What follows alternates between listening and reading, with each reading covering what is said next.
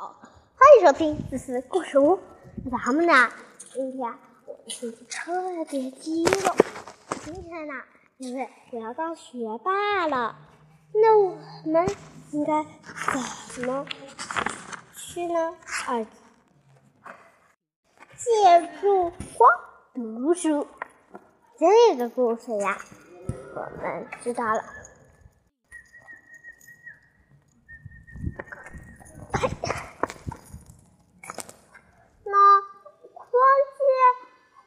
匡衡是西汉著名的经学家，他从小的时候喜欢学习，刻苦勤奋，可是家里却买不起油灯，无法在夜间学习。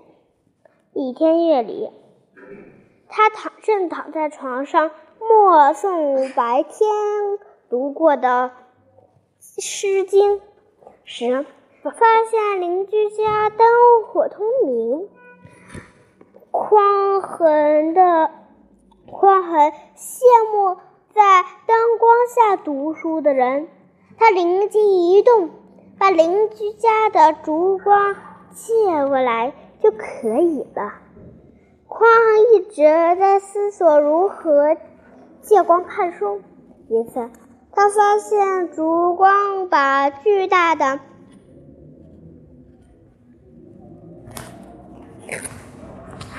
巨大、大的人影投射到墙上，或似一个个怪物，怪模怪样的墙上晃来晃去。小匡衡灵机一动。我在这边的墙上偷偷凿个洞，隔壁的烛光不就能穿过墙儿射到我的小屋里来吗？他高兴地从床上爬起来，找了一把凿子，在墙壁下偏壁处凿了一个小。小小的窟窟窿，顷刻间，烛光照亮了一块小地方。匡衡连忙从头从窗头翻，从头翻出《诗经》，拿到。小块宝贵的光亮处，专心致志的苦苦读起来。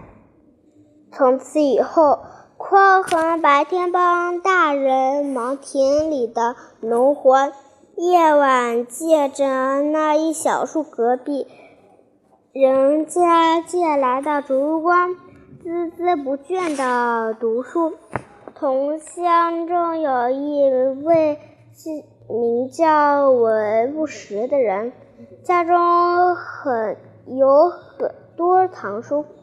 匡衡主动到他家去家去做帮工，并且不要报酬。